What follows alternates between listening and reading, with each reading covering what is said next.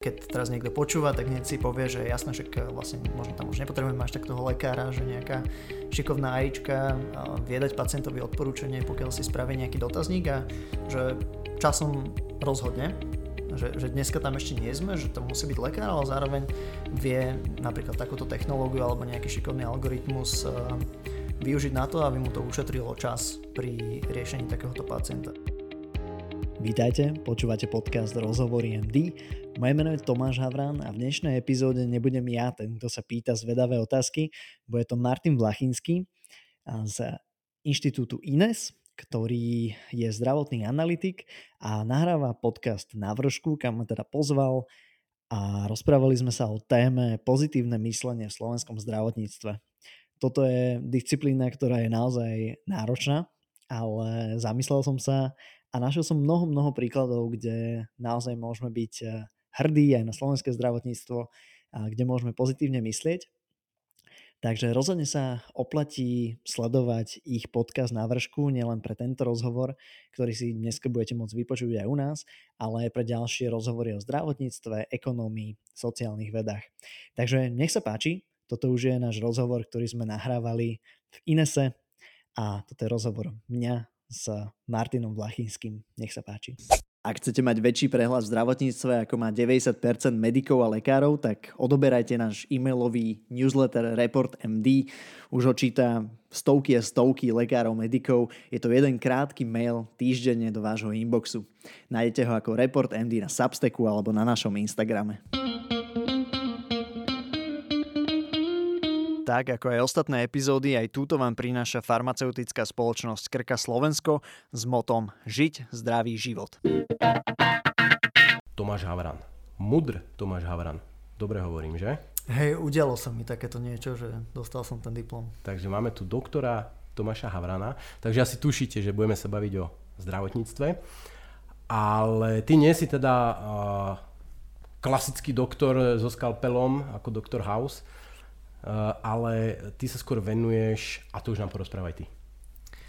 Hej, no tak ja som vyštudoval lekárskú fakultu s tým, že počas tej školy som mal vždy také obdobia, že strašne ma tá medicína nadchýňala a chcel som to robiť a potom som mal také tie obdobia, keď eh, som zažíval to slovenské zdravotníctvo a tú, tú medicínske vzdelávanie na tých oddeleniach a vtedy ma tá, tá motivácia tak prechádzala. No ale po škole som vedel, že chcem ísť niekam cestovať, takže som šiel skoro na rok do Južnej Ameriky cestovať. No a keď som sa vrátil, tak som bol taký natešený, že áno, začnem pracovať v tom zdravotníctve. No ale vlastne som tam začal chodiť do tej nemocnice, úplne som nerozumel tomu, že, že prečo tam chodím a že či toto je to, čo mám robiť do konca svojho života a nejak som sa tam úplne nenašiel. Čiže som robil v rámci medicínskeho vzdelávania dva roky pre, taký, pre takú rastúcu nemeckú univerzitu. A posledné roky sa snažím lepšie pochopiť to zdravotníctvo na Slovensku. A preto vlastne som aj začal písať Report MD, čo je taký akože krátky sumár z toho, čo sa udialo v zdravotníctve za posledný týždeň. Je to najmä pre mňa taký um, tak, taký sumár, aby ja som, sa, ja, ja som si robil nejaký obraz o tom, že čo sa deje a zároveň to vlastne posunieme aj, aj ostatným. Robíme podcast pre medikov, lekárov, kde sa snažíme nejako spájať ten študijný život s tým profesijným životom. Je tam veľa zaujímavých príbehov lekárov. Dodnes sme sa rozprávali asi so 130, 140 lekármi, aj nelekármi, aj sestrami, aby bolo trošku lepšie pochopenie o tom, že ako vlastne vyzerá tá prax, do ktorej medici, mladí lekári nastupujú. No a ešte sa venujem aj um, všeobecnému lekárstvu a o tom, že ako uh, ho vieme trošku inovovať, ako ho vieme spraviť um, efektívnejšie, ale zároveň aj kvalitnejšie. Čiže nie iba naháňať lekárov do nejakých väčších výkonov, uh, ale zároveň uh, zvyšovať kvalitu pre pacienta všetko pre dobro pacienta. Obidve spomínané veci, či už je to podcast alebo newsletter, vám vrelo odporúčam. Dám linky, linky samozrejme pod toto video lomeno audio a určite Tomáš bude rád, keď sa zapíšete k odberu a nemusíte byť len zdravotníckí pracovníci a lekári. Ty si minule robil prieskum, koľko? 60-70% sú lekári a zvyšok nelekári, čo odoberajú tvoj newsletter? Vieš, že boli tam nejakí, že asi 30% medikov, 30-40% lekárov a potom nejakí uh, analytici z INESu. Áno, to otvárajú. Ostatní ľudia. No ale akože nie sú tam iba zdravotné veci, ale sú tam aj také trošku, trošku že technologicko zdravotné veci a zároveň nejaké také random typy, čo ma za ten týždeň zaujímu. A teraz tam napríklad bol nejaký podcast o sexuológii a o uh, kinkoch rôznych šico, ľudí. Takže je to, všetci to už googlia. Je to, kde je to, to naozaj, našli, že, že rôzne zaujímavé veci sú tam. Taký super honeypot potom na nových eh, poslucháčov, dá tam takúto nejakú tému. No ale my sme sa stretli párkrát na konferencii alebo nejakých eventoch, ja potom som začal sledovať teda aj tie tvoje podcasty a hlavne a ten newsletter. A preto vlastne som ťa sem pozval, aby sme, lebo tuším, že budeš dobrý respondent na tému, ktorú chceme, chcem prebrať. Eh, ja som vlastne, myslím, že prvý komentár tohto roka v HNK alebo pre zdravotnícke noviny, neviem, eh, som nazval, že pozitívne myslenie, kde som sám sebe dal taký interný záväzok eh, mladého pioniera, že budem sa snažiť na to zdravotníctvo pozerať trošku takým pozitívnejším pohľadom. Lebo dnes je to plné negativity z dvoch dôvodov, že zaprvé vidíme, akým spôsobom politici alebo vláda k tomu zdravotníctvu pristupujú a viac menej to od zlého k horšiemu a myslím, že väčšina ľudí sa zhodne, či už profesionálov alebo neprofesionálov, že je to zlé. Zároveň ale bez ohľadu na to, akých politikov máme, ministrov, ministerky, boli, nebudú, tak e, zdravotníctvo celkovo vo svete podľa mňa čeli obrovskému tlaku. E, podobne ako dôchodkový systém, e, bolo postavené do istej miery na tom, že máme veľa mladých zdravých, ktorí to zdravotníctvo platia tým málo starým chorým. A postupne sa dostávame do fázy, kedy je menej tých mladých zdravých, viac tých starých chorých a ono sa to bohužiaľ týka ešte aj zdravotníkov, takže mám tu starnú, odchádzajú do dôchodku, respektíve niekedy bohužiaľ až do hrobu rovno. Som mal pocit, že chceš byť pozitívny. No, najskôr vysvetľujem, že prečo sme negatívni. No a práve celé toto akože vyzerá zle, hej, že v budúcich rokoch budeme mať nedostatkové všetko, bez ohľadu na to, či zvýšime mzdy, zvýšime počet medikov a urobíme tri kotrmelce tak ako tá budúcnosť na prvý pohľad vyzerá zle. Ale teraz dajme tam to pozitívne myslenie, poďme skúsme nájsť, eh, prečo by tá budúcnosť z pohľadu dostupnosti zdravotnej starostlivosti pre bežného pacienta, práce pre zdravotníkov, eh, mohla byť nakoniec v celku pozitívna. A voľne si to možno tak môžeme rozdeliť na také, že Poďme sa baviť o tom, či vôbec nejakým spôsobom, ako sa dá škálovať práca v tom zdravotníctve, akú úlohu tam hrajú nové technológie, ako, ako sa dajú zmeniť procesy a podobné veci a uvidíme, uvidíme na čo prídeme. Tak ja navrhujem, začníme, začníme z pohľadu tých medikov, keďže ty, ty s nimi relatívne dosť pracuješ, že ako vnímajú podľa teba mladí ľudia, vlastne mladí medici, mladí zdravotníci, zdravotné sestry, blízku budúcnosť zdravotníctva a ich úlohu v tom zdravotníctve.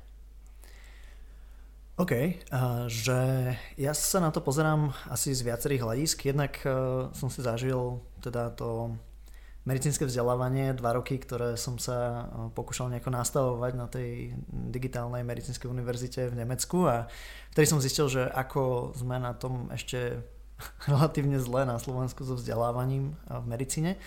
Ale teda, aby som to otočil, že sú tu nejaké aktivity už aj na Slovensku, na viacerých fakultách, ktoré sa snažia inovovať medicínske vzdelávanie. Väčšinou sú to také malé skupinky, naozaj takí pionieri, ktorí sú spojení so simulačnými centrami, ktoré trošku rastú na tých fakultách, čo sú centra, kde, teda, kde medici si môžu skúšať rôzne postupy na nepacientoch, na nejakých simulátoroch, na nejakých vôdzovkách, bábikách. A reálne sú to akože 10 tisícové a 100 tisícové simulátory, ktoré sú naozaj veľmi profesionálne. No a okolo týchto centier začína byť taký movement, že poďme robiť medicínske vzdelávanie na Slovensku lepšie. Čiže toto by som vnímal pozitívne. Je tam ešte že strašne veľa roboty, ktorú treba spraviť, naozaj aby tie rôzne didaktické postupy, že aktívne vzdelávanie, aby teda hm, študenti pracovali s problémami nejakými reálnymi, ktoré, ktoré riešia, aby sa nememorovali, ale skôr vedeli, že kde si nájsť tie správne informácie, a aby boli správne testovaní, aby sme správne nastavovali vlastne tie outcomy, ktoré tí študenti musia, musia dosiahnuť počas tej školy, že aby to naozaj to vzdelávanie malo trošku taký aj že vedecký charakter. Teraz nemyslím, že sa iba učia vedecké poznatky, ale aj že tá didaktika, že je za tým nejaké rácio, nejaká, nejaká veda, nejaké best practices. Takže, takže tuto sa verím, že časom to bude posúvať dopredu. No a rozmýšľal som vlastne teraz tak nad tým, že najbližšie roky, že aj teraz títo absolventi, že to budú takí tí prví absolventi lekárskych fakult, ktorí sú z eh, Generation Z, ktorá hej, má nejaké svoje stereotypy ale myslím, že tie, tie pozitívne stereotypy vieme vnímať v takej nejakej väčšej empatii a možno v takom ľudskejšom prístupe. Takže verím, že tí lekári, ktorí dnes začnú nastupovať na tie, na tie pozície v nemocniciach, tak budú mať taký propacientskejší prístup k ním. A zároveň verím, že to budú lekári, ktorí už sú viac natívne spojení s technológiami, že ich budú vedieť lepšie využívať. Možno to bude zase ešte viac tá generácia po nich, ktorí už naozaj sa rodili s tými iPhonami v ruke a dokonca sa rodili s nejakými jednoduchými, no jednoduchými, používateľsky jednoduchými uh, rozhraniami nejakého AIčka, hej, ako dneska nejaké chat GPT. A čiže akože títo ľudia podľa mňa budú vedieť oveľa lepšie pracovať s technológiami a zároveň aj s dátami. Hej, že možno viac sa budeme posúvať k tej evidence-based medicine aj na takom tom na takej tej úrovni jedného lekára, že menej sa budú pýtať tých starších lekárov, ako sa to zvykne robiť. A čo teda samozrejme má tiež svoje miesto, ale že viac sa budú snažiť získavať informácie sami cez rôzne databázy, ktoré sú dneska že dostupné, keď s ním človek vie dobre pracovať. Takže akože v tomto vidím celkom takú pozitívnu zmenu a verím, verím v túto pozitívnu zmenu. To rád počujem. A myslíš si, že e, táto generácia, ktorá prichádza, bude ochotná, e, bude viac sa ťahať akože do nemocníc a v zmysle tu mám nejakú istotu pracovného miesta a tuto si ešte môžem možno nejaký mm, research robiť a podobne alebo tam vidíš, že sú tam aj takí tí, uh, také tie typy, nazvem to taký podnikateľský doktor, že idem si otvoriť ambulanciu, idem si budovať svoju sieť pacientov, idem si to rozvíjať, možno z tej ambulancie jedného dňa budú tri ambulancie a idem rozmýšľať ako keby aj nad tými uh, proces, ne, nemedicínskymi procesmi, že mám, budem mať recepčnú, nebudem mať recepčnú, využijem nejakú objednávaciu službu, nevyužijem, že máš pocit, že aj toto, toto je viac v tých, uh, v tých mladých lekároch, lekárkach? Myslím si, že hej. Myslím si, že áno. Nie úplne preto, že by sa keby nejak menila tá osobnosť tých ľudí, tých absolventov, ale skôr, že je tu veľa príkladov úspešných vlastne, že ako tie ambulancie vedia byť nastavené, ako um, vedia nejaké siete fungovať efektívnejšie, prípadne nejaké združené praxe, kde teda viacero lekárov pracuje spolu, a že jednak si vedia šetriť náklady, ale zároveň možno sa aj nejako doplňať, robiť nejaké konziliárne v úvodzovkách vyšetrenia. Čiže takže myslím si, že je tu viacero mm, takýchto pozitívnych príkladov a zároveň aj dostupných informácií o tom, že ako si tieto ambulancie zakladať. V minulosti to bolo o tom, že plus minus tie ambulancie boli tak nejako hodené na tých lekárov, že správte si SROčky a nejak sa to tak akože šmelí u mnohých aj, aj až doteraz. Taký tento legacy ambulantný systém mm, organizovania si praxe. Hej, ale že, že dneska to už bude také vyslovene racionálne rozhodnutie od, od mnohých, že teda idú do tej ambulancie a budú si to tam chcieť nastaviť správne.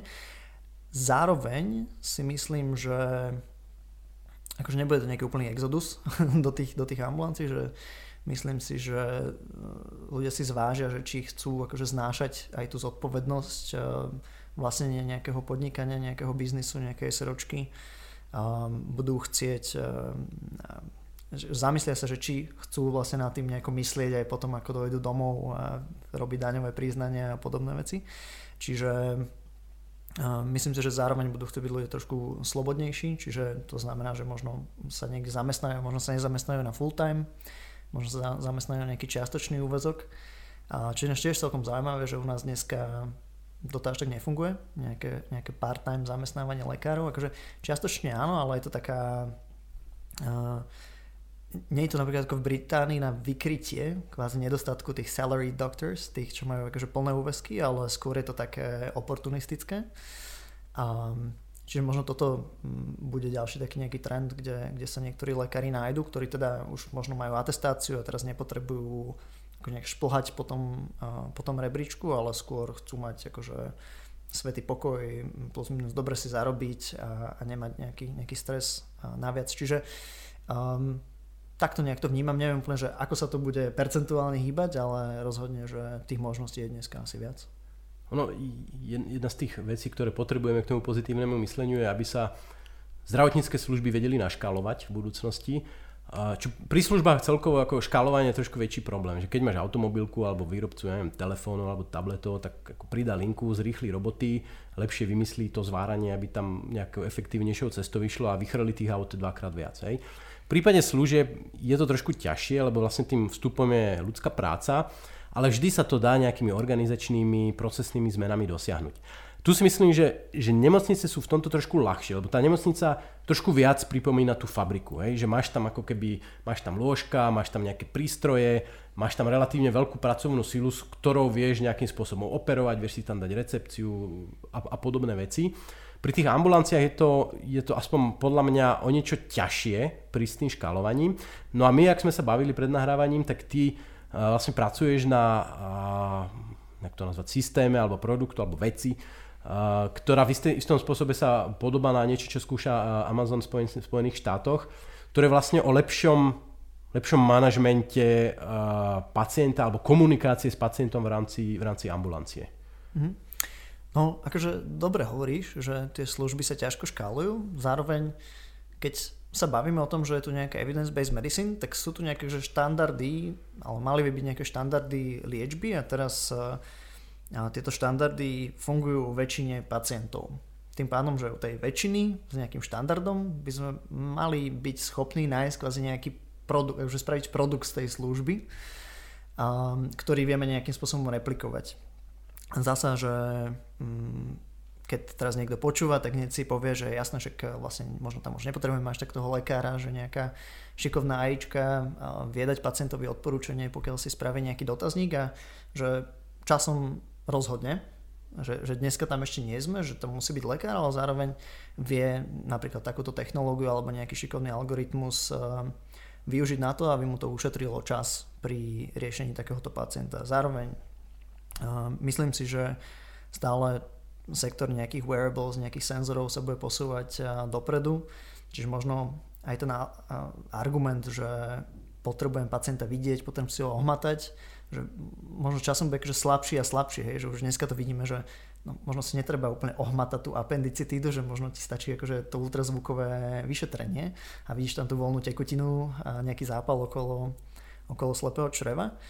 A, a tak sa možno posunieme ďalej, že, že naozaj s nejakými biosenzormi teraz budeš s nejakou pravdepodobnosťou vedieť povedať, že je to zápal slepého čreva a nie toho pacienta pošleš povedzme, že na urgent Čiže ako viem si predstaviť, že časom budeme vedieť preskočiť nejaké kroky, ktoré dneska sa nám zdá, že, že sú neprekonateľné a že teda ten lekár musí vidieť toho pacienta. No, časom ho možno nebude musieť vidieť a presne potom tam nastáva vlastne nejaká možnosť vydevelopovať tie cesty, ktoré sú trošku efektívnejšie, ale zároveň sú akože bezpečné pre pacienta, pre pacienta že sú založené na nejakých evidence-based dôkazoch. Hovoríme pacienta, pacienta.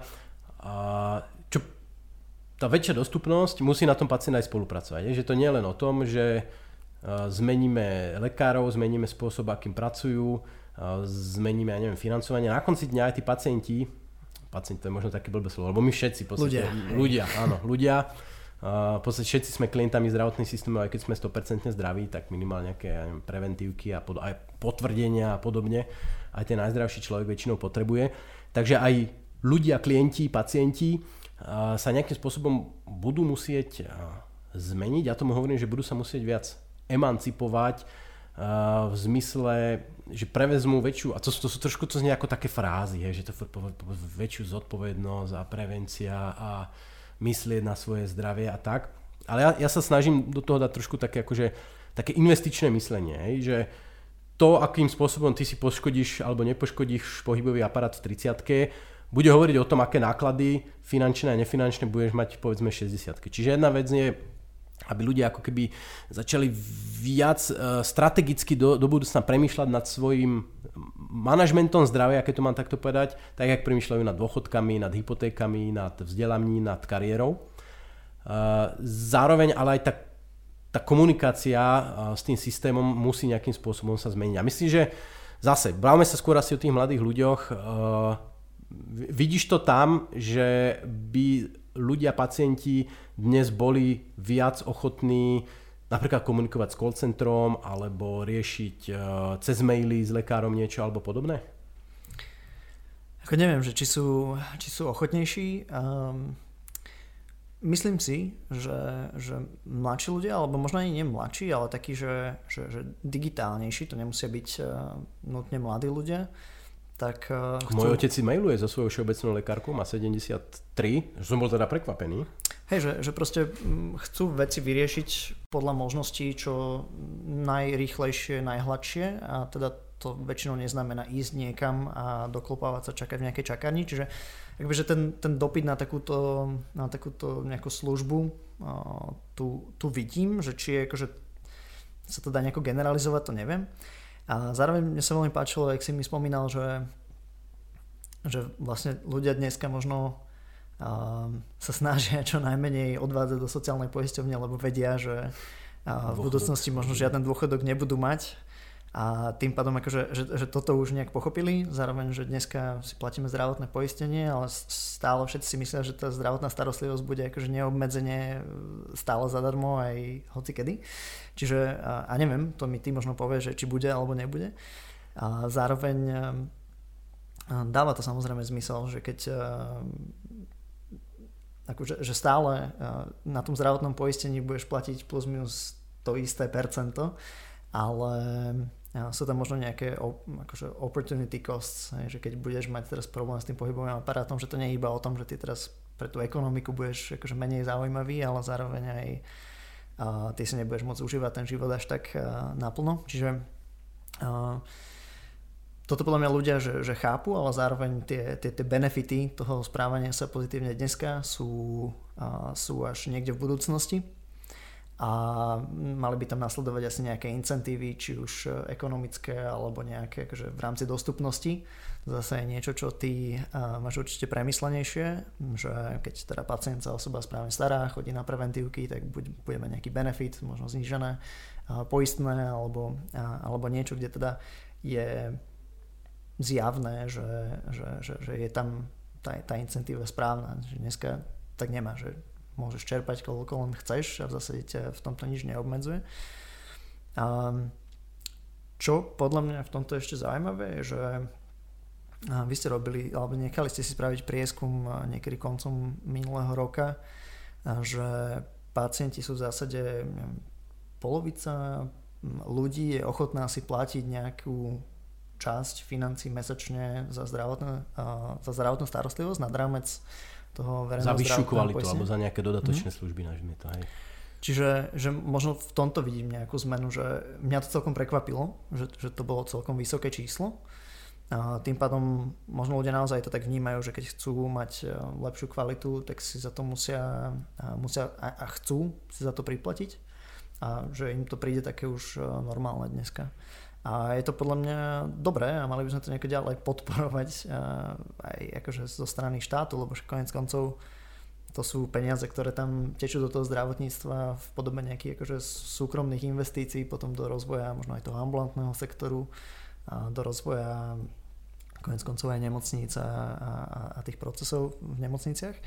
Čiže aj, že nie je to možno iba konkurencia nejakej, že Univerzita nemocnice Bratislava s nemocnicou Bory, ale to je konkurencia, že Univerzita nemocnica v Bratislave s Appleom a s výrobcom borovičky a piva, že teda keď tie peniaze nebudú smerovať možno do týchto produktov a ľudia si uvedomia, že treba si platiť za tú zdravotnú starostlivosť, tak budú, budú tie, tie peniaze sem. A to nemusí byť na liečbu, ale aj na prevenciu napríklad. My sme e, nedávno túto finese, vlastne máme to rozrobené, riešili singapurské zdravotníctvo a určite o tom spravíme aj ako samostatný e, podcast, tak nechcem úplne odbačať, ale tam je jedna krásna vec, že tam to funguje následovne. E, vážne diagnózy pokrýva, nazvime to poistenie, oni to volajú nejaký Medi, MediShield alebo niečo podobné, ale e, existuje tam tzv. MediSafe, kde ty pravidelne odvád- musíš odvázať každý mesiac nejakú časť výplaty XY singapurských dolárov na špeciálne konto, kde sa ti ukladajú. A ty keď ideš za lekárom zuby si spraviť na rengen, tak tam normálne cashovo platíš. Sú tam, um, oni majú dotované niektoré ceny, nie je to úplne trhová cena pre uh, poskytovateľov, ktorí sú zapojení v nejakom tom systéme verejnom, sú tam aj úplne, úplne komerční. A ty pri tomto platení môžeš, nemusíš využiť tento sporiaci fond. Ty ho nemôžeš použiť na mnoho iných vecí. Môžeš ho použiť len na veci spojené so zdravotnou starostlivosťou, že buď si teda zaplatíš nejaké konkrétne výkony z toho, týchto usporených peňazí, ale vieš si z toho napríklad kúpiť aj dodatočné komerčné poistenie a dokonca vieš napríklad presunúť časť tých peňazí aj na svojich príbuzných. A oni tam aj odstupňované napríklad nemocničné izby podľa kvality, e, počet lôžok, televízor, klíma a podobne e, a všetko toto. Čiže tí Singapurčania vidia ako keby, že majú nejaký účet s nejakým množstvom dolárov a aktívne s tým účtom narábajú. Že zaplatím viac, zaplatím menej, kúpim si toto, nekúpim si, prikúpim si, dám to mojim rodičom, nedám mojim rodičom. Čo podľa mňa ako veľmi zaujímavú schému motivácií vytvára, že zároveň, akože nemôžu to prepiť, e, doslova, musia to využiť nejakým spôsobom na zdravotnú starostlivosť, iná možnosť, čo s tým urobiť nemajú, ale v rámci toho využitia na zdravotnú starostlivosť sú rôzne možnosti, čo môžu spraviť, rôzne kombinácie. A podľa mňa to je ako strašne zaujímavé z toho pohľadu tých, tých ako keby toho vzniku toho, spotrebiteľského rozmýšľania nad tým, že kúpim si radšej dodatočnú poistku, alebo si zaplatím túto zuby, alebo si zaplatím lepšiu izbu. Hej? Mm. A toto je niečo, ako je to strašne vzdialené Slovensku alebo akémukoľvek inému európskemu systému, ale je to z tohto hľadiska podľa mňa veľmi zaujímavé. Ale hovorím, no, kľudne. Nie, že znie to zaujímavé, že prvýkrát počujem, že ako to tam ceca funguje a tak si to snažím nejako predstaviť. A je, je to naozaj že, že iné, napríklad v porovnaní s nejakým Nemeckom, Švajčiarskom, Holandskom, kde teda máš uh, tie zdravotné poistenie, ktoré súťažia, ale v zásade, že často tam máš aj možnosť rôznych tých uh, poistných produktov alebo rôznych plánov, čo je vlastne to, čo si ty opísal, len akože zdá sa, že si to lepšie manažuje ten, ten pacient na tom jednom konte. A, a v týchto ostatných krajinách väčšinou ten pacient sa rozhodne, že teda do ktorej tej poistenie s akým produktom vstúpi. U nás je to teda tak, že máš one suits for all, takže... Áno, ako v tom, v, tom v tej úlohe zvyšovania dostupnosti a hľadania nových procesných ciest na škálovanie, podľa mňa by poisťovne mali hrať zásadnú úlohu a niekedy sa určite pobavíme o tom, že či to tak je alebo nie a čo by sa mohlo, malo stať, aby to, to, tomu tak bolo. Ale poďme ešte na, na takú, takú po, poslednú vetvu toho, že čo by nám malo zvýšiť tú dostupnosť, alebo udržať aspoň tú dostupnosť, teraz pozitívne a udržanie. Uh, a to sú technológie. Hej? O tom sa dosť veľa rozpráva telemedicína, toto, toto. Uh, ja mám, t- môj osobný pocit je po pár rokoch toho, čo to sledujem, že je, niekedy sa to trošku preháňa, že niekedy tie očakávania sú extrémne vysoké a tá realita nakoniec uh, je oveľa menšia. Ale ty uh, si neraz mal taký zaujímavý, zaujímavé príklady v, aj v tvojom newsletteri, aj čo sa týka napríklad umelej inteligencie a podobne, tak možno skús, e, skús ukázať pár príkladov, kde to naopak akože zafungovalo a kde naozaj to vyzerá dobre s tými technológiami. Vo všeobecnosti myslím, že na Slovensku nie je až taká zlá dostupnosť zdravotnej starostlivosti, že zasa mám možno oprav, ale že v takej Británii asi tá dostupnosť tých všeobecných lekárov a špecialistov bude horšia ako na Slovensku. A, a, a ja som na tým tak uvažoval, že vlastne, že prečo sa tá dostupnosť niekedy môže akože aj zhoršovať, pričom kvalita ide hore, lebo že dneska podľa mňa tí mladí lekári, ktorí chodia a idú si otvoriť nejakú ambulanciu, tak oni nechcú akože rýchlo riešiť tých pacientov, rýchlo spraviť preventívku za 5 minút, máte nejaký problém, nemáte dobré vybavená preventívka, chodíte spraviť zuby, ale že naozaj sa že venujú povedzme 3 hodinu tomu pacientovi a tým pádom tá dostupnosť je horšia. Tým pádom neobjednávajú na, o mesiac, ale objednávajú o 3 mesiace. A Čiže akože horšia dostupnosť nutne neznamená, že je to že zlé, že sú veci, na ktoré si môžeme počkať, aby sme mali akože kvalitnejšiu, kvalitnejšiu starostlivosť. Um, zase, že dostupnosť uh, je taká, že, že čo by malo byť dostupné. Hej? Že asi by malo byť dostupné, že sa niekde dovoláš a niekto ti dá nejakú uh, radu, že čo teda môžeš robiť so svojím soplíkom, kašlíkom, uh, teplotou, niečím, akože, čo nie je život ohrozujúce. A zároveň, keď máš nejaký vážny zdravotný problém, tak asi by si mal mať dostupnú, dostupný nejaký urgent, a prípadne aj toho teda všeobecného lekára, v ideálnom prípade na nejaký konkrétny čas, aby si nečakal v ambulancii, aby si teda neinfikoval nejakých ďalších pacientov. Čiže je to akože komplikovanejšie podľa mňa o tom, že či, či dostupnosť je dobrá, zlá, taká onaká, že podľa mňa závisíš ja, na akú službu. Ako ja, ja to vnímam tak, že, uh, že máš jasnú predstavu, kam sa hýbeš ďalej, hej? E, to znamená, mm, príklad, mne proste pred pár rokmi pravdepodobne vypukla nejaká alergia a každú, každú jar, dva týždne suplín kýcham, kašel, no nekašlem kýcham. A teraz som si dal ako teda listok konečne vymený, že pre alergológa ako volám a mi povedia, no my bereme len deti, hej. A v podstate ako, tu sa dostávam do momentu, že ako teraz mám obovať 100 alergológov po celom Slovensku, že ako keby nevieš, čo Nemáš ďalej. volať do svojej poisťovne. Áno, zavolám, dajú zoznam. Čiže ako keby nevieš, čo ďalej, hej, že dostaneš sa do, nejaké, do nejakej situácie, a to, toto je ako viac menej triviálna vec, hmm. ale povedzme, že máš nejaký neurologický problém, ktorý nie je úplne jasný, že vypadáva ti zrak alebo čo a teraz blúdiš v tom systéme. Čiže pre mňa to nie, nie, nie je ani úplne o tom, že o mesiac alebo o dva, ale je to o tom, že sa stratíš v tom systéme. To, to Hej, vlastne nevieš, nevieš, čo máš robiť uh, s tým svojím stavom.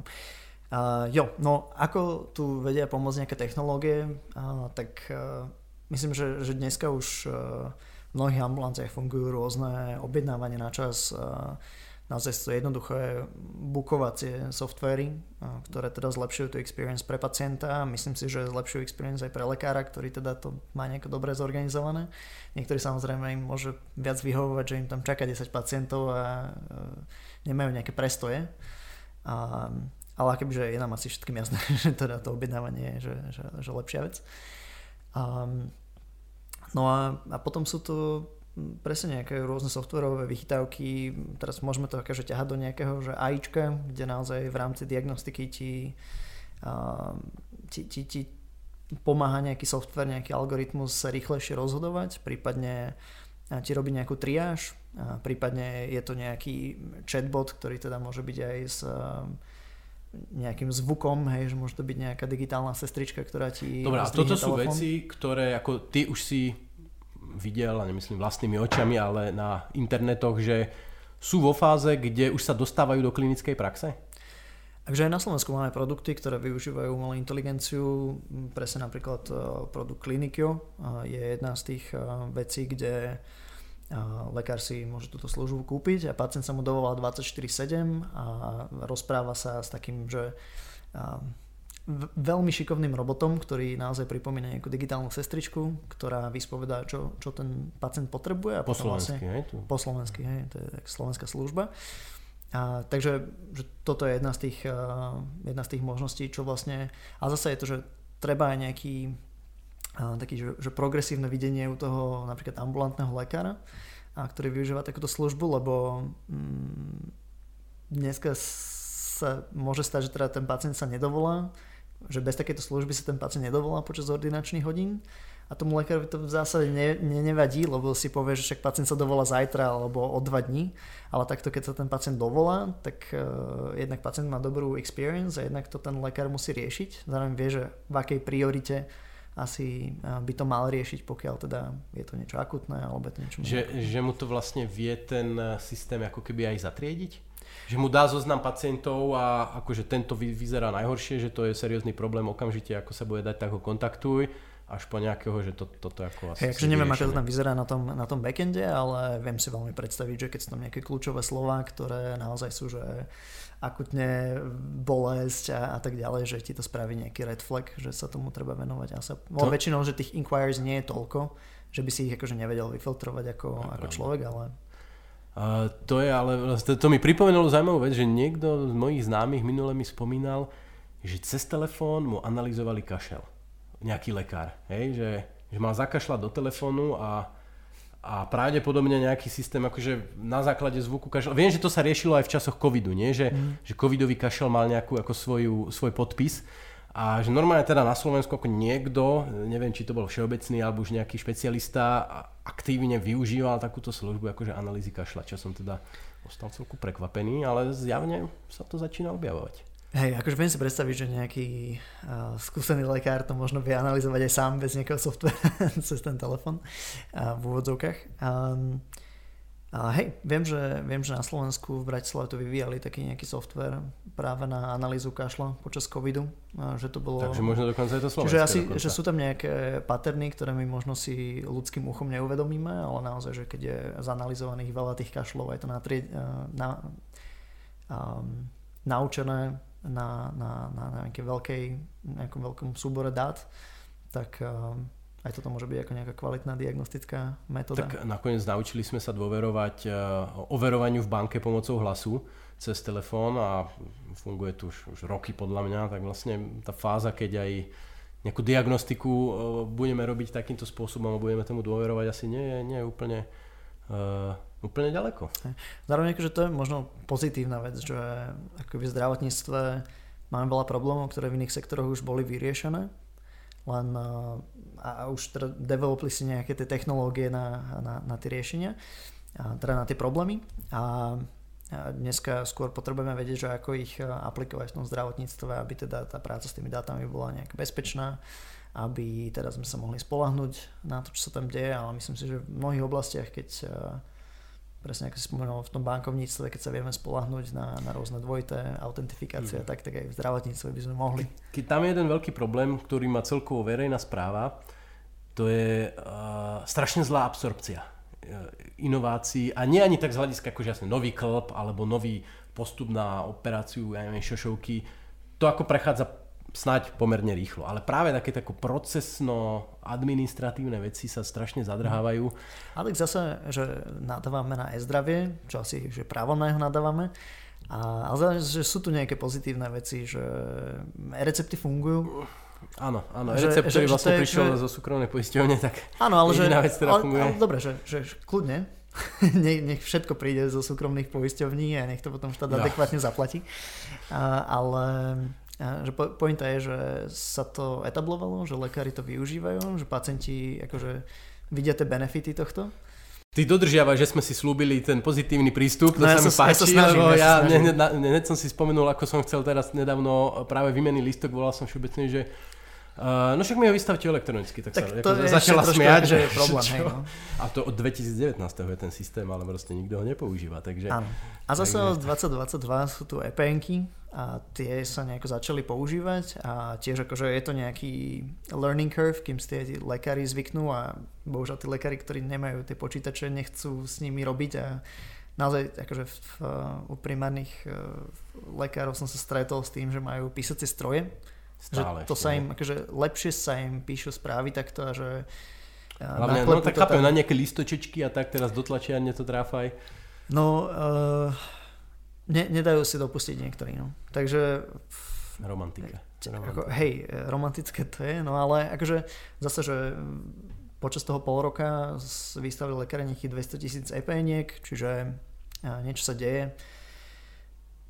Trend je pozitívne, že zase keď sa pozrieš, že, že 20 rokov dozadu, takže niekam sme sa posunuli, to, že sme sa mohli posunúť rýchlejšie, lepšie, kvalitnejšie a za menej peňazí v niektorých sektoroch, tak uh, to je druhá vec, ale že um, je, je, je to tu lepšie. Posunuli sme sa v tom zmysle, že, že stále tu podľa mňa funguje ten základný mód, ako fungoval 70 rokov dozadu. Hej, že prídeš, ambulancia, dvere často tie tapacírované, zabúchaš, neklopať, sestra, lekár, lekárka takto, a, a mení sa ako keby, menia sa tie nástroje, že majú už počítač, majú internet, majú EPN, majú e-recept, niektorí snáď už aj tie výmenné listky budú, akože tieto nástroje sa menia, ale to jadro tej práce, akože taký ten, ten, ten atomizovaný, atomizovaný lekári a, a sestry, ktorí každý ako keby si rieši tú, tú, tú svoju kohortu a, a je tam veľmi ťažké prepojenie, že toto, toto sa nám zatiaľ nedarí zlomiť, hej? že nedarí sa nám ako keby úplne prekopať ten, ten systém do nejakého viac takého modulárneho, že mám tu spoločnú, ako snažia sa o to, snažia sa, že mám tu, ja neviem, aspoň virtuálnu polikliniku, mám tu proste nejaké e, recepciu, nejaké centrálne objednávanie, možno dokonca lekára na telefóne, ktorý predtým ako si zatriedi tých pacientov pre tých ďalších lekárov, alebo sestru, alebo niečo podobné, že toto tu ako toto podľa mňa moc nerastie. Toto ide veľmi pomaly. No to ani nebude rásť, pokiaľ naozaj tom ambulantnom systéme budeme mať, že jedna ambulancia, jeden lekár, jedna sestra, alebo že dve sestry maximálne, že tam proste není kapacita na takúto inováciu, ani časová, ani finančná. A preto podľa mňa, že pozitívne sa dá tiež vnímať nejaká konsolidácia týchto ambulancií na Slovensku, ktorá sa tak pomaličky začína diať, akože Proker to už predbehol pred uh, viacerými rokmi, ale že dneska to vidíme, že sa snažia rôzni, rôzni hráči budovať nejaké siete ambulancií a niektorí to teda označujú ako výsosne negatívne, že to budú nejakí ľudia, ktorí tam iba zamestnajú lekárov a tí lekári tam budú robiť zlý job, lebo neviem prečo by ho robili zle, ale že vieme to vnímať veľmi pozitívne, že naozaj vieme optimalizovať rôzne procesy, takže teda budeme znižovať nejaké náklady a pravdepodobne tam bude tým pádom nejaký väčší zisk, ktorý sa zase vie investovať do toho, aby ten pacient mal lepšiu experience, vedel sa objednať k lekárovi, a bude tam pracovať povedzme viacero lekárov, ktorí si vedia vymieňať informácie, a bude tam nejaká recepčná, ktorá teda není aj zdravotná sestra, aj hento a tamto, ale je to proste akože nejaká administratívna pracovníčka alebo pracovník, ktorý vie poskytnúť lepšiu komunikačnú službu tomu pacientovi, prípadne teda vedia mať nejakú platformu, ktorá môže slúžiť ako tá virtuálna, virtuálna poliklinika. Takže development takéto platformy stojí plus minus to, čo stoja tie náklady ročné na, na nejakú jednu ambulanciu. Čiže akože nemôžeme očakávať, že tie ambulancie samostatné to a, takéto niečo budú budovať. A skôr by som teda očakával, že oni sa budú pridávať a, do takýchto nejakých sietí, pretože ja neviem, chcú sa odbremeniť od nejakej administratívnej práce, od nejakej ekonomickej práce, od nejakej presne digitalizácie, ale tak keď nemusia, tak, tak to nerobia hej, a zároveň, že stále majú dosť peňazí na konci mesiaca, že nie sú na to odkázaní nejakým spôsobom inovovať, e, aby boli schopnejší, že stále tá konkurencia je relatívne nízka. No a zároveň, že mnohí lekári majú taký pocit, že v tých sieťach bude teda horšia tá medicínska starostlivosť, tá klinická časť, pretože možno tomu lekárovi nebude až tak ísť nejaké dobro, dlhodobé toho pacienta, ale že dneska mu potrebuje vyriešiť nejaký problém, plus je bonifikovaný za to, že ja neviem, robí viac preventívok, aj keď neviem, že či by to bolo nutne zlé, hej, ale zároveň si vedia tieto siete vypracovať aj nejaké vlastné štandardné postupy na, na tú klinickú prácu, na ten klinický workflow. Že teda toto sú naše štandardné postupy, ako predpisujeme antibiotika, takto liečíme hypertonikou, takto ich dispenzarizujeme. A je to proste nejaký štandardný proces, ktorý reflektuje evidence-based medicine a ich nejaké vnútorné pôsobenie. Každý lekár, ktorý tam nastúpi, tak proste to dodržiava, plus samozrejme každý pacient je špecificky a tak ďalej, že je tam nejaký priestor na to že rozmýšľanie lekára, ale zároveň očakáva sa nejaký štandard klinický, kdežto v tej ambulancii plus minus, ak sa ten lekár nastaví, ak sa sám seba skontroluje, tak, tak to je, hej. Že v zásade ako úrad pre dohľad ho nejako kontroluje, ale až keď príde podnet od pacienta, pacient nevie vyhodnotiť vlastne, že či bola poskytnutá dobré alebo zlé starostlivosť, čiže um, je to veľmi neefektívne a keď teda tá sieť to rieši interne, nejaký takýto vlastný klinický audit, tak to môže byť uh, celkom pozitívna vec. Čiže myslím si, že ďalšia z tých pozitívnych vecí uh, v rámci takéto konsolidácie, a nemusí to nutne znamenať, že teraz uh, dojde nejaká finančná skupina a skupí 100 ambulancií, ale kľudne to môže byť aj tak, že desiatí lekári sa dajú dokopy a vytvoria si také konzorcium a spolupracujú a vymieňajú si know-how pacientov. Uh, možno neviem, že 12 hodín každý týždeň jeden robí 24-7 poradňu a zrazu je to úplne že doable a všetkých tých povedzme 10 tisíc alebo 20 tisíc pacientov má oveľa lepšiu starostlivosť. A to môže byť práve prínos tých nových mladých eh, z generácie Z, tých snehových vločiek, ktoré sa snad neroztopia, ale pomôžu spolu založiť to dostupnejšie, efektívnejšie, naškalovanejšie zdravotníctvo, ale je to úloha akože pre nás všetkých ostatných ľudí, pacientov, aby sme uh, trošku žiadali tú kvalitu, a nielen medicínsku, ale nazval by som to ako aj tú, tú prospotrebiteľskú, to objednávanie, to, či ako vlastne robí ten lekár aj niečo nad, nad rámec toho úplného základu a podobne. Takže ak, aké si to spravíme, také to budeme mať. A ako hovorí môj kamarát. Mňa by ešte zaujímalo, ty si teda spomínal trošku to škálovanie, že ako funguje to škálovanie v nemocniciach. A teraz Mm, čo skoro otvoria nemocnicu Bory a tam majú teda ten hospitalistický spôsob ošetrovania pacienta alebo teda starania sa o pacientov, že či toto vnímaš ako nejakú zaujímavý, nejaký zaujímavý moment v tej, tej škálovateľnosti zdravotnej starostlivosti v nemocniciach práve? Z hľadiska Slovenska, tak ako určite bude mať zaujímavé takýto, takýto príklad. Keď máme tu už nemocnicu v Michalovciach, ktorá myslím, že nie je postavená na takomto princípe ťantánová, ale každopádne Bory a snad teda aj Martin v nejakej budúcnosti, neviem či Rásochy, v tomto budú zaujímavé. Ja mám svoj taký obľúbený príklad, ktorý ktorý, kto sleduje naše výstupy, tak už posúčil 250 krát a to je, to indická sieť Narayana, ktorá vlastne začínala pred 20 rokmi ako jedna klinika jedného extrémne aktívneho kardiochirurga. Momentálne to asi 30 špitálov. A oni ako toto sa snažia ťahať na maximum, to škálovanie. To znamená, že uh, snažia sa minimalizovať uh, zbytočné náklady na kapitál, to znamená efektívne budovy, nie vždy v centre mesta, ale niekde na okraji. Snažia sa zaviesť taký princíp, oni hovoria, že Henry Ford kardiochirurgie, to znamená taký v úvodzovkách princíp pásovej výroby, že je tam veľa sál, majú seniorných, juniorných chirurgov, seniorní chirurgovia napríklad robia pri bypassoch len tie, tie, proste tie grafty, a idú z pacienta na pacienta, tí juniorskejší chirurgovia rozrábajú a dorábajú tých pacientov, snažia sa zapájať rodinu do ošetrovania, ale nielen nejak náhodne dali si Stanfordu napríklad urobiť e, celý program pre rodiny na rekonvalescenciu pacientov, aj po finanč- majú extrémne e, hlbokú datovú bázu, oni live zbierajú data od všetkých pacientov, ktorých majú teda tisíce v každom momente.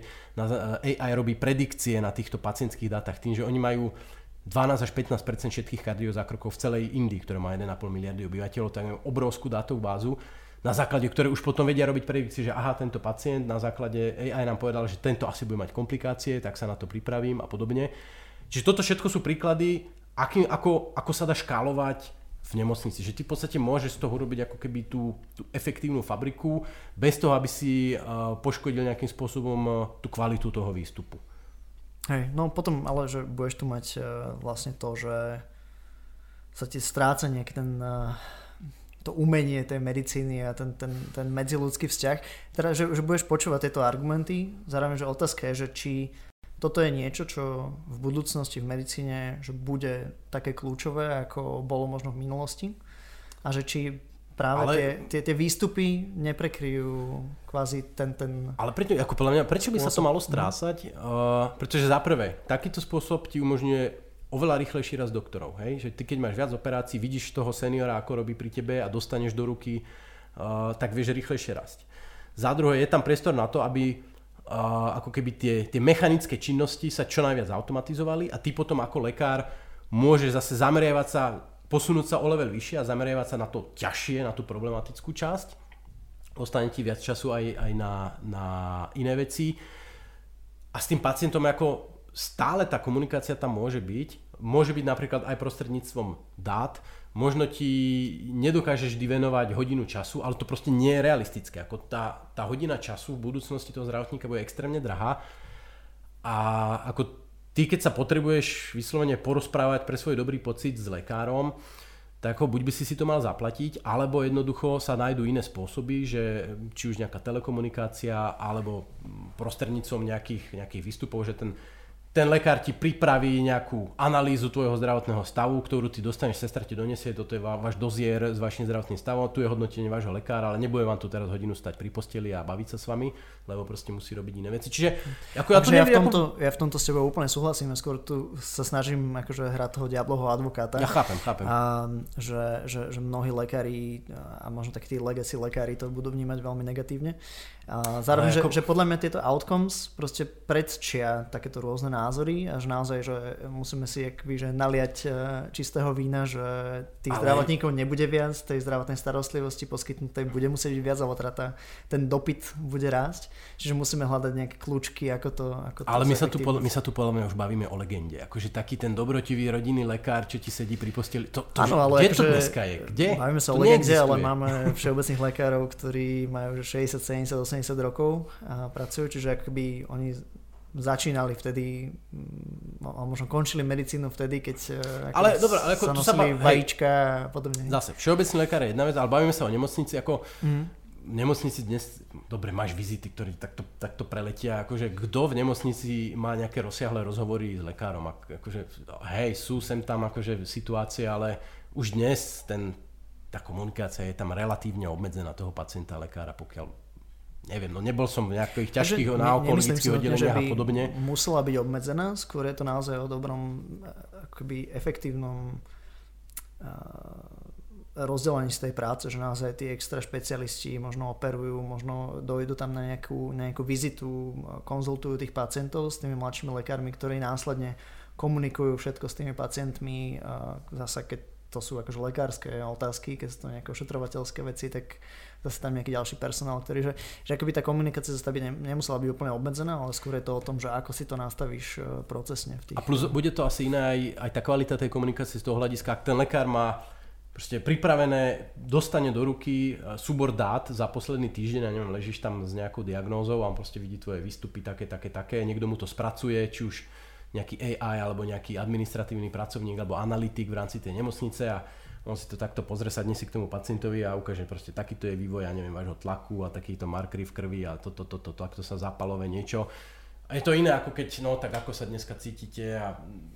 Hej, akože v tomto, v tomto máš pravdu, že uh, deje sa dneska, že veľa neefektivnosti a nejakých chýb, len kvôli tomu, že tá výmena informácií uh, ne, nejde dobre, že od sestry k nejakému sekundárnemu lekárovi, k nejakému primárovi. Ten primár zase je možno že rozlietaný, že, že nevidí tie dáta na nejakom jednoduchom tablete, že teda nemá nejaký e, dekurzný počítač v miestnosti s tým pacientom, keď sa spolu bavia, že nemá dostupné tie dáta real time že môžu nastať také veci, že človek ja neviem, že dlhšie drží dietu, kým ide na nejakú gastroskopiu alebo kolonoskopiu a vlastne už dávno mohol byť zobraný alebo že sa nejaké vyšetrenie spraví dvakrát, možno zbytočne, potom sa mu nenastavia poriadne lieky. A, a to sú všetko také, že procesné veci a nastavenie nejakých akože KPIs na toho, na toho daného pacienta, že čo vlastne my tu vieme v tej nemocnici mu vyriešiť, tak aby naozaj sme mu poskytli čo najlepšiu službu, aby potom zároveň tá ambulantná starostlivosť bola lepšia a do tej nemocnice sa ideálnom prípade nevrátil, že sa mu rozhasili nejaké lieky alebo niečo také. Ale je pravdou, že ja som teda bol v nemocnici hospitalizovaný už pomerne veľakrát a každým krát je to trošičku lepšie, mám pocit. A tento posledný krát už ako som mal pocit, že je to celku fajn. Takže ono, ono jak je ten človek v tom systéme, tak, e, tak sa to vyvíja v celku dobre, aj z toho medicínskeho, aj z toho komunikačného hľadiska musím povedať. Akorát teda uh, najväčší problém v budúcnosti bude, ak sa do toho systému, do toho kolečka nedostaneš. V momente už, ak si ťa ten systém chytí a ideš ním, tak eh, to bude všetko v pohode. A dôležité teda zabraniť tomu, aby, aby tam boli také bariéry, že s kopec diagnózami sa jednoducho nebudeš vedieť dostať do toho, do toho systému. To som neukončil úplne, akože úplne optimisticky. Tak, tak, pesi, tak, tak optimisticky mi povedz, že rok 2040 bude to, bude to výrazne lepšie, ako je to teraz? Akože budeme naše problémy budeme riešiť oveľa, oveľa jednoduchšie? Alebo aspoň tak, tak ako dnes? No, neviem, to asi, že možno ty by si lepšie vedel povedať ako analytik. A ja, ja, ja si myslím, že veľa vecí sa, sa zmení hlavne čo sa týka medicínskeho vzdelávania, čo sa týka práce s dátami u lekárov, že a mali sme ten pocit ešte pred možno 10-15 rokmi, že veľmi rýchlo roboty nahradia nejakých akože takých tých e, factory workers a Dneska skôr vidíme, že skôr tých eh, ľudí, ktorí potrebujú rozmýšľať, riešiť problémy, možno tá AIčka nahradí skôr. A to sú práve aj tí lekári. A, a teraz nehovorím, že teda AIčka nahradí tých lekárov eh, per se, ale že skôr sa trošku zmenia tie, tie zodpovednosti eh, toho, že vlastne čo necháme teda riešiť nejaký software a kde vlastne ten lekár bude pridá, pridávať tú nejakú hodnotu. A myslím si, že teda toto vie hm, extra zefektívniť tú, tú prácu. Zároveň, že je to niečo, čo sa asi musí diať na nejakej inštitucionálnej úrovni. A tu asi náražam zase na nejaké bariéry uh, slovenského už, zdravotníctva, ale zároveň... Už zase pesimizmus do toho. Dobre, ano, zostaňme, že... zostaňme pri tom výhľade dobrom. Hej, a, a myslím si, že, uh, že aj v slovenskom zdravotníctve, keď teda ako uh, ste si vynechali vypracovať tú, tú analýzu, že pacienti sú ochotní za nejaké veci priplatiť, tak jednak uh, dostanú lepšiu zdravotnú starostlivosť a verím, že aj ten nejaký investičný kapitál sa tu potom bude nejako budovať a teda, že minimálne tie sektory, kam budú môcť tieto peniaze dotiec, tak, tak budú lepšie. No. Takže v tomto vidím takú, tak, také, také pozitívum. Super. A som rád teda, že uh, napriek tomu, že si ukratil slovenského pacienta o jedného lekára, tak naopak zase ten svet uh, zdravotníctva Dá si mu lekára, ktorý chce meniť veci a ktorý chce, aby to tu, aby to tu bolo lepšie aj z toho procesného a, a toho funkčného administratívneho hľadiska. Takže nech sa ti to, nech sa ti to maximálne darí. Práve ste dopočúvali takúto obratenú epizódu, kde ja som bol hosťom, verím, že sa vám páčila. Ak k tomu máte nejaký komentár, tak budem veľmi rád, ak mi necháte odpoveď eh, na mojom maili, na Instagrame alebo odpíšete na Report MD, ktorý máte vo svojich schránkach každý útorok. Veľmi, veľmi rád si prečítam nejakú reakciu.